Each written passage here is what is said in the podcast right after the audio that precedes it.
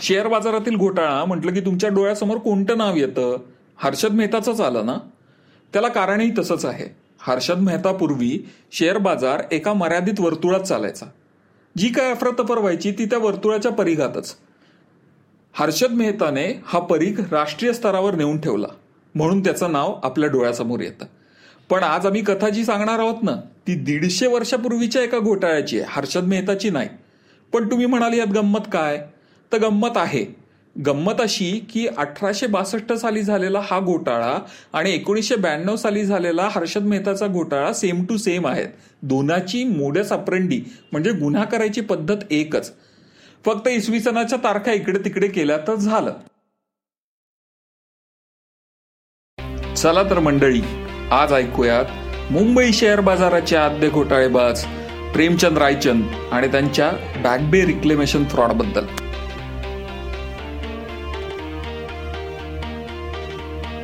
तुम्ही ऐकत आहात घोटाळ्यात घोटाळा.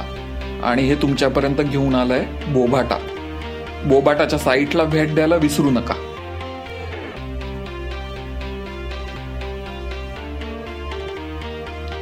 तर या कथेला सुरुवात करण्यापूर्वी आपण शेअर बाजाराबद्दल काय माहिती करून घेऊया. शेअर बाजारात नफा किंवा नुकसान ज्या पद्धतीने होतं त्याला झिरो सम गेम म्हणतात. याचाच अर्थ असा की एकाने गमावल्याखेरीज दुसऱ्याला फायदा होत नाही. थोडक्यात नफा आणि नुकसान यांची बेरीज केली तर उत्तर शून्यच येईल दुसरे असे की प्रत्येक अफरातफरीत कमीत कमी एका बँकेचा तरी बळी जातोच. हर्षद मेहतामुळे कराड बँक गेली केतन पारखमुळे बाधवपुरा बँक आणि ग्लोबल ट्रस्ट बँक या दोन बँका बुडाल्या. तर ज्या प्रेमचंद रायचंदबद्दल आपण बोलत आहोत त्यांच्यामुळे बॉम्बे बँक बुडाली. रायचंद दीपचंद या श्रीमंत व्यापाराचा मुलगा म्हणजे प्रेमचंद रायचंद. त्याची आणखी एक ओळख म्हणजे बॉम्बे स्टॉक एक्सचेंज ज्याला तेव्हा नेटिव्ह स्टॉक एक्सचेंज म्हणायचे. त्याच्या स्थापनेला याने हातभार लावला होता. तुम्हाला मुंबई विद्यापीठातला राजाबाई टॉवर माहिती आहे का? तो याच्याच आईच्या नावाने. त्याला याच्या आईचे नावे द्यावे यासाठी त्याने चक्क दोन लाख रुपयाची देणगी दिली होती. मंडळी दोन लाख रुपयाची देणगी जेव्हा टॉवर बांधायला फक्त साडेपाच लाख रुपये लागणार होते. जात्याचा हुशार असलेला हा मुलगा जर याने इंग्रजीत शिक्षण घेतले तर हा पुढे नाव कमावेल असं त्यांच्या वडिलांना वाटत होतं. म्हणूनच याला एल्फिस्टन कॉलेजला ॲडमिशन दिली. आणि त्याचाच परिणाम म्हणजे मुंबई स्टॉक एक्सचेंजमध्ये बॉम्बे स्टॉक एक्सचेंजमध्ये इंग्रजीतनं व्यापार करणारा पहिला स्टॉक ब्रोकर असं त्यांनी नाव कमावलं. पुढे सोन्याचा व्यापारी म्हणजे बुलियन ट्रेडर किंवा कमॉडिटी ट्रेडर जो मुख्यतः कापूस आणि अफू यामध्ये डील करतो असंही त्यांनी नाव कमावलं. आता या सगळ्याचा पुढे आपल्या फ्रॉडशी काय संबंध ते जाणून घेऊया. हा कालखंड साधारण अठराशे बासष्ट ते अठराशे सहासष्ट. या काळात ब्रिटिशांना भारतातून कापूस आणि चीनमधून चहा मोठ्या प्रमाणात लागायचा. चीनला त्या मोबदल्यात अफू आणि चांदी हवी असायची. मँचेस्टरच्या कापड गिरण्यांसाठी ब्रिटनला कापूस हवा असायचा. पण या व्यवहारात ब्रिटनमधली चांदी संपुष्टात यायला लागली. साहजिकच भारतातले चांदीचे भाव कडाटले. आणि अमेरिकेत यादवी युद्ध सुरू झाले आणि कापसाचे भाव भडकले. या दोन्ही तेजी आल्यावर त्यात सत्ता सुरू झाला. हा सट्टा प्रेमचंद रायचंद यांच्या हातात होता. दुसरी गोष्ट अशी की त्यावेळेस सर्व व्यवहार हुंडीवर चालायचे. आणि रायचंदच्या पिढीची हुंडी म्हणजे शंभर टक्के विश्वासार्ह. त्यामुळे सगळ्या व्यवहारात मध्यस्थ होते प्रेमचंद रायचंद. थोडक्यात मार्केट कोणतेही असो त्या मार्केटच्या नाड्या किंवा सूत्र एकाच माणसाच्या म्हणजे प्रेमचंद रायचंदच्या हातात असायची. हा माणूस अतिशय हुशार धूर्त आणि दानशूर होता. त्यामुळे त्याला मुंबईतला सगळ्यात मोठा सटोडिया असा किताब मिळाला होता. ह्याची अजून एक खासियत होती. त्याने कधीच स्वतःच्या नावावर शेअर्स घेतले नाही. तो नेहमी मुनी मेहता कारकून यांच्या नावावर सगळी गुंतवणूक करायचा. असा धूर्त हुशार कावेबाज माणूस नेहमी एखाद्या once in a lifetime मोक्याच्या शोधात असतो. आणि अशी संधी प्रेमचंद रायचंद यांच्या आयुष्यात आली अब्राहम लिंकनमुळे. अठराशे साठ साली अब्राहम लिंकनने अमेरिकेतली गुलामगिरी संपवली आणि अमेरिकेत यादवी सुरू झाली. मांचेस्टरला येणारा कापूस बंद पडला. भारतीय कापसाला प्रचंड मागणी आली. न्यूयॉर्कच्या कापसाच्या भावावर सट्टा सुरू झाला. भारतात तर न्यूयॉर्क कॉटनवर आकडा लावण्याची साथच आली. लोक त्यांच्याकडे आहे नाही ते सगळं काही विकून सट्टा खेळायला लागले. या खेळात खेळी या अर्थात एकच होता. तो म्हणजे प्रेमचंद रायचंद.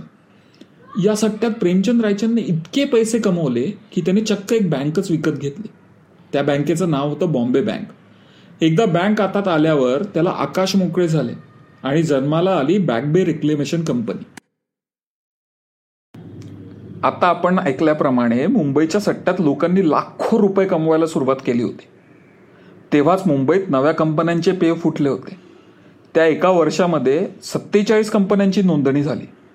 बँका तेव्हा शेअरमध्ये पैसे गुंतवण्यास कर्ज द्यायच्या नाहीत. प्रेमचंद रायचंदनी आपल्या वडिलांकडनं पैसे घेऊन बँक बॉम्बे बँकेलाच कर्ज दिले आणि हळूहळू बँक ताब्यात घेतली. त्यानंतर इतर बँकांनीही शेअर्समध्ये सट्टा करण्यासाठी कर्ज द्यायला सुरुवात केली.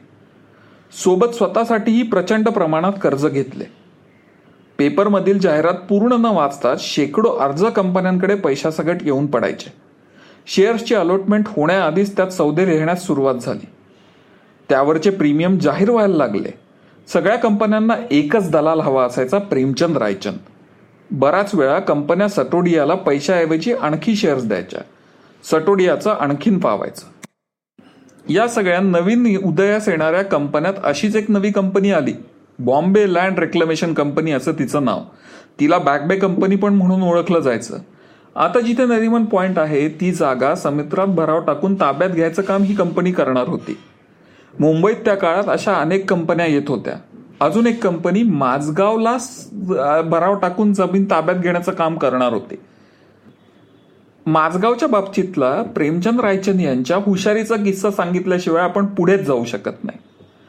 तर माझगावला भराव टाकून जमीन ताब्यात घ्यायचे हक्क साधारण पाच लाख रुपये किमतीचे होते. प्रेमचंद रायचंद यांनी सकाळी ते चाळीस लाख रुपये किंमत देऊन विकत घेतले. आणि त्यांनी कितीला विकले असावेत? त्यांनी साठ लाख रुपये किमतीला तेच हक्क त्याच दिवशी संध्याकाळी विकले. म्हणजे या माणसाने एका दिवसात वीस लाख रुपये कमवले. तेही अठराशे चौसष्ट सालचे वीस लाख रुपये. पण म्हणतात ना तारतम्याचा अंत झाला की तेजी संपुष्टात येते. पण त्याआधी बघूयात मुंबईला तेजीच्या जोरांनी कसं पछाडलं होतं? जे शेट करेल तेच मुनीम करायला लागले. मुनीम करेल तेच मेहता म्हणजे अकाउंटंट करेल. मेहता करेल तेच कारकून करेल. कारकून करेल ते ड्रायव्हर आणि माळी. मुंबईचा शेअर बाजार तापून लाल झाला. आधी बॅकबे कंपनीचे चारशे शेअर सरकार घेणार होतं. पण तो इरादा ऐनवेळ सरकारने बदलला. मग त्या चारशे शेअरचा लिलाव करण्यात आला. आणि मग दोन लाख रुपयांचे शेअर दहा कोटी पाच लाखाच्या बोलीस विकल्या गेले. आणि एक दिवस अमेरिकेतलं युद्ध संपलं. कापसाच्या व्यापाराला मंदीचे ग्रहण लागलं. सटोडिये पैसे चुकवायला टाळाटाळ करायला लागले. दिवाळखोरीची लाट आली. शेअर बाजार तीन दिवस बंद ठेवायला गेला. पण परशाची तरतूद होईना. एका मागोमात एक कंपन्या बंद पडायला लागल्या. बॅगबे कंपनी सगट सगळ्या कंपन्यांनी गाशा गोंधळायला सुरुवात केली. एक एक करून सगळे ब्रोकर दिवाळखोर झाले.